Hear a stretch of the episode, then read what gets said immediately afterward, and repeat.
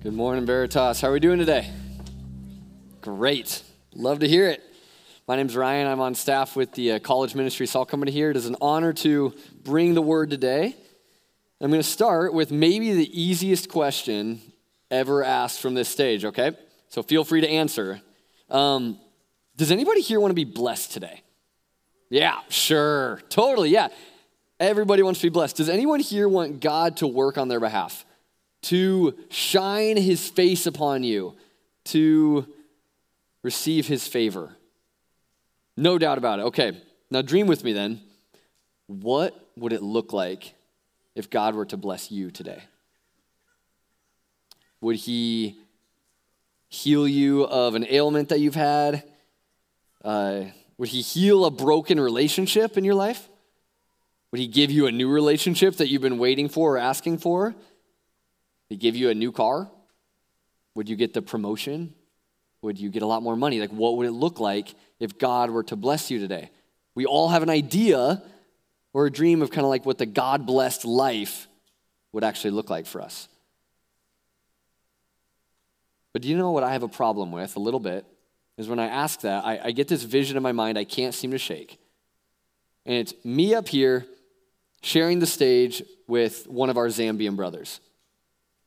And you ask us, what are the blessings of Recount to us all the ways that God has blessed your life. And you ask both of us. And so naturally, being a little slow to speak, or slow to listen, quick to speak, I go first. Um, I get to talk about all the ways that God has blessed my life, all the things He's given me, how my car runs usually, how my house stays warm, how my church has toilets that work and running water.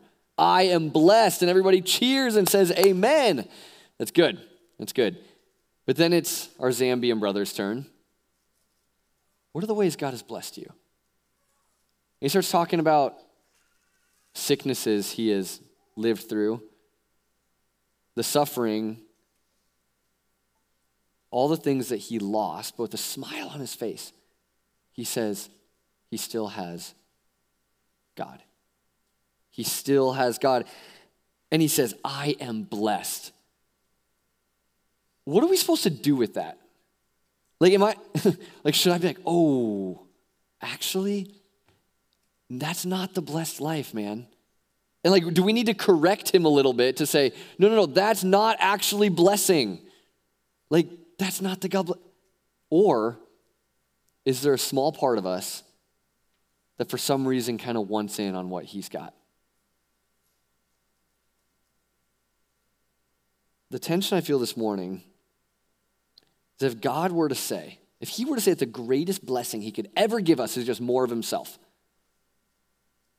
and that might come with the loss of a lot of other blessings, would we still want to be blessed by God? Like, really, if God wanted this morning to tweak your definition of blessing, would you let him? And it sounds kind of funny almost, but the big question I think we're asking today is are you sure you want to be blessed by God? Are you sure you want to be blessed by God? So let's open our Bibles today Genesis 32. We've got a couple weeks left in Genesis, and we're going to be kind of going over a story, zooming in a bit on a guy named Jacob. Jacob, a guy who spent his entire life chasing blessing. You may have heard his story, but let me give you a couple highlights that lead us up to this point in chapter 32. Jacob was born like a good old Iowa boy wrestling, right? Even in the womb, Jacob wrestled his twin Esau. And as Esau came out first, what was close behind? Jacob holding his heel, fighting for position, trying to be number one. The name Jacob, it literally means like heel grabber or deceiver, right?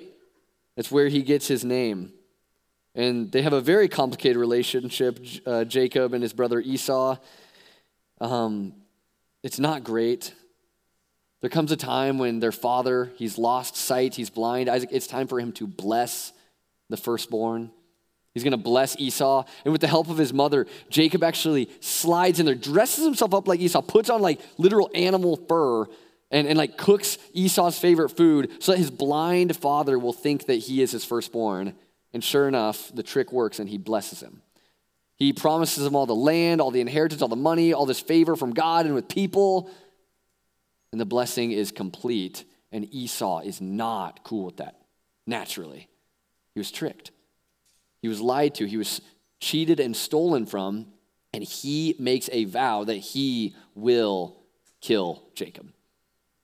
He will take his life from him because of all the things that he took from Esau. And so Jacob, with the advice of his parents, he gets out of town. He runs away from the problem. He goes to his uncle. He gets a wife. He gets two wives. He has a lot of kids, has a lot of slaves, gets into a lot of tussles and arguments with his new father in law. They trick one another back and forth to the point where Jacob, again, just has to bail. Again, he's out. He runs away. He takes his possessions, all of his wealth, all of his wives and slaves and children, and he gets out of town. And where we come to in chapter 32, he is about to come to that dreaded day where he, 20 years later, is going to reunite with Esau, the one who swore to kill him. He's chased and cheated his way into blessing his entire life, kind of living up to his name, the deceiver. But now he's about to come face to face with Esau, who 20 years before swore to kill him. And now he's got to be wondering, we should be wondering, what do any of these blessings matter? He'd gotten all he wanted in this life, he's taken it.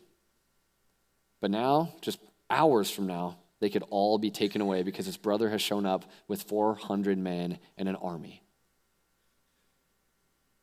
God did promise protection. He's met with Jacob. He's told him and promised him that he would take care of him and bless him. But Jacob's not going to gamble on that. He kind he believes God. He's got he's got some faith, but he's not going to gamble his entire livelihood and the breath in his lungs on just that. He's going to make an escape plan. Just in case Esau were to attack, he sends Esau all these gifts ahead of him, all this livestock and money. He's like, hopefully, this will just make him a little less angry. And while he's doing that, he separates his family into two camps. So that just in case Esau does attack before they're ready, maybe, maybe half of them will get away and have their lives spared. And now we pick it up. He is all alone. And God has something to say. So, this is where we pick it up. Let's read Genesis 32, starting in verse 24. It says this Jacob was left alone and a man wrestled with him until daybreak. When the man saw that he could not defeat him, he struck Jacob's hip socket as they wrestled and dislocated his hip. Then he said to Jacob, Let me go, for it is daybreak. But Jacob said, I will not let you go unless you bless me. What is your name? The man asked. Jacob, he replied. Your name will no longer be Jacob, he said. It will be Israel, because you have struggled with God and with men and have prevailed. Then Jacob said to him, Please tell me your name. But he answered, Why do you ask my name? And he blessed him there. Jacob then named the place Peniel, for I've seen God face to face. He said, Yet my life has been spared. The sun shone on him as he passed by Peniel, limping because of his hip. That is why still today the Israelites don't eat the thigh muscle that is at the hip socket, because he struck Jacob's hip socket at the thigh muscle. Okay. Pretty weird story. Plenty of question marks kind of running around in our head, but a lot of really, really cool stuff here. Jacob is all alone. All the noise has died down. His families are on his contingency plans are in place, and out of nowhere, he is jumped by some guy. Look at verse 24. Jacob was left all alone, and a man wrestled with him until daybreak. This man was the one who initiated the fight. He's the one who initiated the scrap. And at first, it seems for at least a few hours here that it was a very even match. But then we see the stranger, this guy, he was definitely holding back. He definitely had something in his back pocket that he was holding to himself. The fight has gone on long enough, he thinks. It was just the simple reach out and tap on the hip, pop, dislocation, excruciating pain, with just a touch. Who is this guy? Well, this guy, Jacob knows now beyond a shadow of a doubt, is God himself. This is what the Bible will call like a theophany, right? Like, like God taking on human flesh to meet with people. And Jacob thought maybe that he was going to spend the night praying, right? Like he is going to kind of hedge his bets a little bit more. Like, yeah, my strategies are in place. That's good. But I'm going to add on some prayers maybe to the top of that to see if God will bless me, to see if God will defeat Esau for me and save me and my family and my riches. But what he got instead of just a one way conversation with God is he got a fight. He got a fight. fight where God himself would severely wound him. Why? Because this blessing that God had for him this night, guys, can only come through someone who has real, painful wounds. I got to ask are we sure we want God's blessing today in God's way? Because the first thing we see here is that blessing may come through a wound. Blessing may come through a wound, okay? And at first we read that or we hear that, we're like, that's a mean God. Like, that doesn't make any sense. But I think it does. And I, I, think we all do kind of understand the principle here. Like, we don't disagree with this. I think to some extent, everyone here is not afraid. We are willing to wrestle and go through pain for what we want most in life, right? Like, you want to get ripped, you want to get Jack, you, you destroy yourself in the gym, right? You want to get that career and make that money, you spend an unnatural amount of hours in study. Like, I, I know there are college students here, I, by name, who have like waited at 4 a.m. at Kinnick Stadium just trying to get front row seats for a football game. Like, you will inconvenience yourself and hurt yourself and do all of these things to get what you value most in life. You already know how much pain you're willing to absorb to get what you want most. And what his loving God wanted for Jacob was for him to wake up, even if it meant severe pain. C.S. Lewis talks about pain like this. He says, We can ignore pleasure, but pain, pain insists upon being attended to. Right? God whispers to us in our pleasures, He speaks to us in our consciousness, but shouts in our pains. I love this. It is his megaphone to rouse a deaf world. So you think about your own story. All the wounds that you have in your life. When you think about that sudden loss that came out of nowhere, and think about that sickness, think about that brokenness in your family, the friendships that have been so fractured that you can't speak anymore. To think about that disability that you think has held you back your entire life. How do you view those things? How do you think about them? How do you deal with them? Like, do you see them just as a curse, like a punishment in your life? Or do you see God using them? Like, if I told you that God loves you enough to wound you, and that every single ounce of pain that you have gone through has a purpose, would you believe me? How would your perspective change? Would that wound push you closer, lean in deeper into God? Or would it kind of force you to say, I'm out? I'm going to run away from God. I'm going to go get my own blessing in my own way. look at the story. What does it do to Jacob? What does this struggle and this wound do to him? Look back again at verse 26. He, God, he said to Jacob, Let me go, for it is daybreak. Right? Like the sun's come up, you cannot handle to see any more of my face. I am holy. It'd be in your interest to let me go. But Jacob said, I will not let you go unless you bless me. By this point, Jacob knows that this is not just a normal guy he's wrestling with. When he demands to bless him, Jacob is really acknowledging who has won the fight who's in charge. The greater blesses the lesser. That's how blessing works, right? And God is greater. And I want us to see two really, really cool things here in this fight. I want to see Jacob's grip and Jacob's confession, okay? Look at Jacob's grip. God's telling him to let him go as the sun is rising. And what does Jacob do? He latches on with white knuckle grip to his God. Right? Jacob has spent his entire life, guys, accumulating, just grabbing whatever blessing he could find. His hands were full of money, wives, children, safety, fame, renown, everything. But now, his hands have been completely emptied. Emptied except for what? For his God.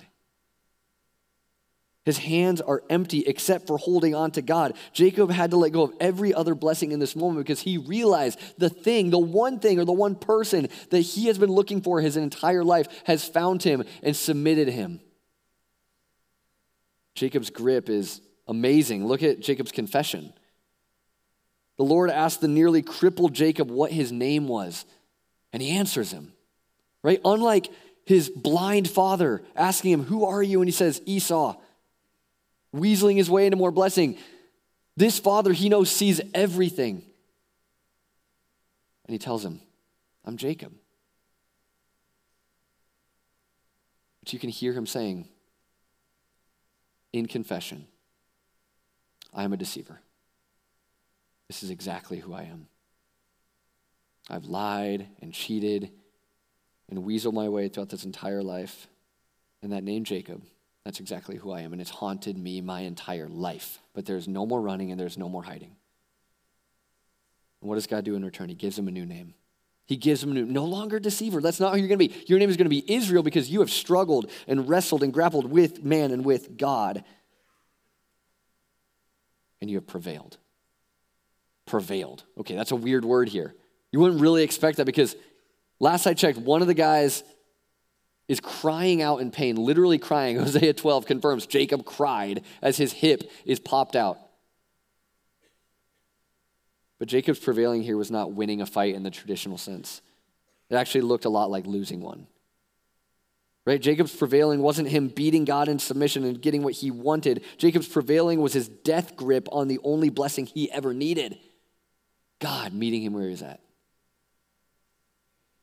not letting him run away to bless him. And after this, Jacob can never stay the same. But I want to ask are we sure we want God's blessing? Because it seems that blessing may come with radical life change. Not just accumulating to make your life more comfortable, make your life better, but it might actually come with radical life change. Have you ever been blessed by God in this way? Like where God actually changes you. Have you ever stopped running from God just long enough to have an honest moment, an honest conversation with Him? Or have you ever gone from using God like a stepping stone, like a tool, just to get the things that you really want most in life? To having an experience with God where you realize He is the one that you really want. And maybe it's not the name deceiver that's haunted you your whole life, like Jacob.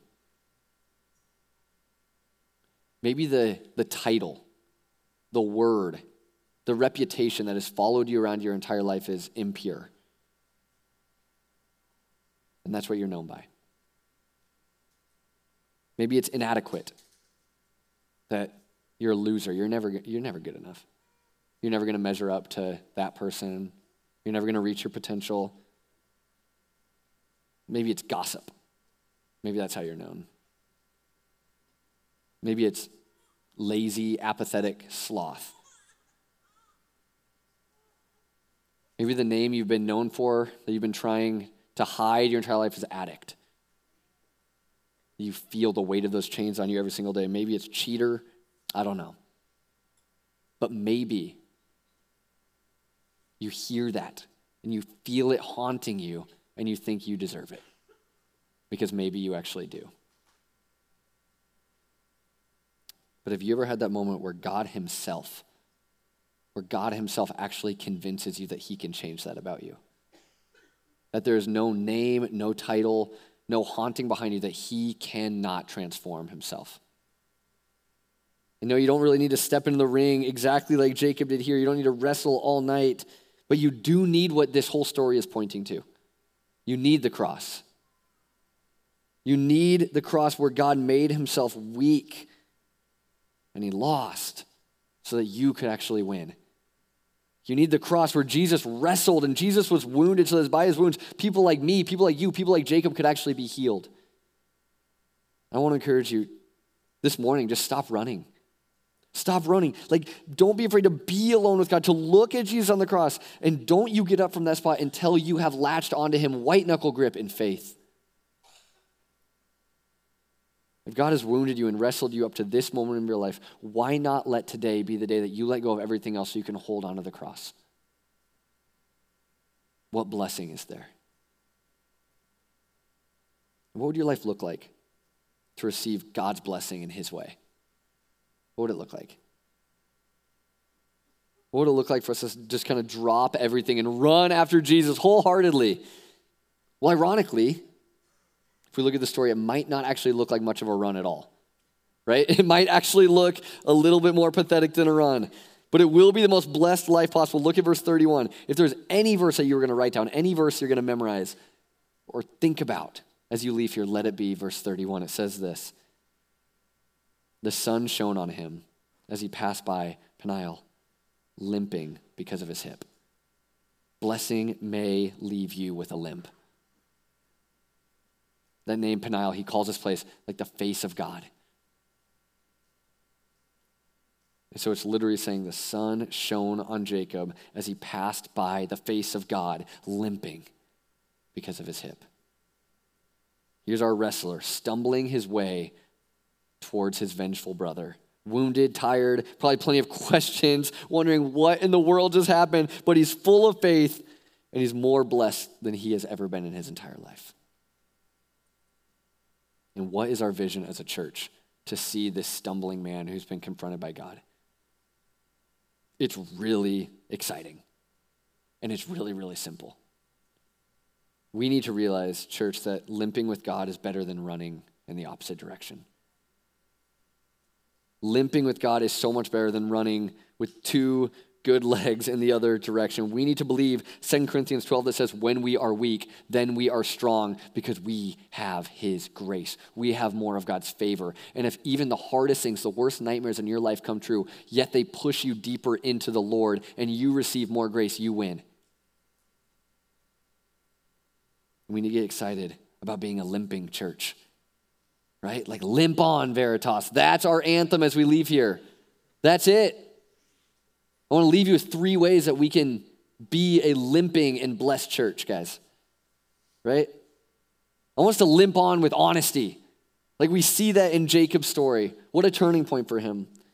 As a church, we, like, starting with the stage, we don't need to feel like we should be impressive. We don't need to be a full speed church, efficient and polished.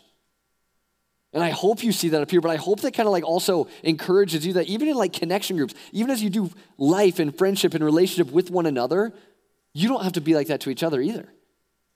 Like you can actually be honest, you can actually show your limp, you can actually confess sin with one another. You can be real because you know that the other people are just like you in this room and that they will, Lord willing, be faithful to point you to Jesus on the cross even when, especially when, we are real and confess our sin to one another and turn away from that together. Limp on with honesty, but also limp on with generosity. This one's great. What, what way is the world tell you, like, to white knuckle your life more than money? Like, seriously, if what you have earned this, you need this. This is your security. This is your happiness. This is your joy. Don't let go of your money. And what we just saw this morning was a worship service where you said no. Like, be commended, Veritas. Like, no, I'm not going to believe that lie.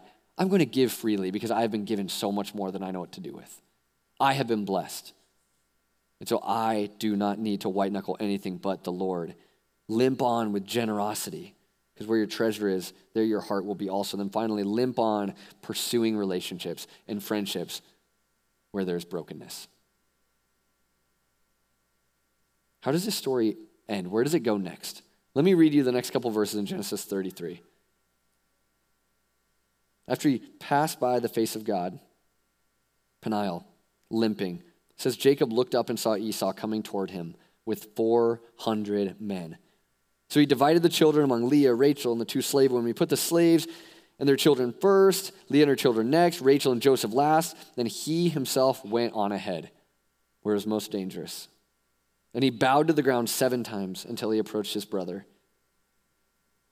But Esau, he ran to meet him. He hugged him. He threw his arms around him. And he kissed him, and they wept. Because we can't control the outcome of broken relationships. Like, we can't guarantee that every broken relationship in your life will end like this moment where you're hugging and running and kissing and crying together, like Jacob and Esau. We can't control that. But we can limp with humility towards one another in love. We can humbly pursue people, and that is a place that I want to be. Not a place that pressures you to always put your best foot forward, but to just smile and limp around together. Humble enough to give grace where it's needed and just bear with one another in love.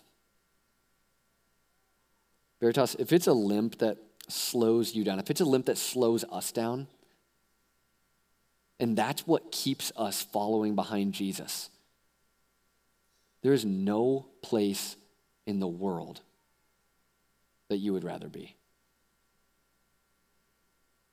In the light of his face. So, are we sure we want to be blessed by God? Absolutely. Let's pray for that. God, thank you so much for loving us. Loving us so much that you would not be afraid to stop us in our tracks, to wake us up, and to show that you have given us everything. God, thank you for the cross that, that just says, here's a new name. That we don't need to be defined by our sins and our mistakes in the past anymore, God, but we could be defined by a new name. That we could be called sons and daughters of the Most High. That you love us and you want us to be a people that reflect that love to one another, God. So would you, even in our limps, even in our brokenness and our wounds, God, would you strengthen us? Would you give us joy? Would you shine your face upon us And as we continue in worship? And watch these stories about that happening to people over and over again, God, would you lift our spirits and make us the church and the people that you want to be? In your name, amen.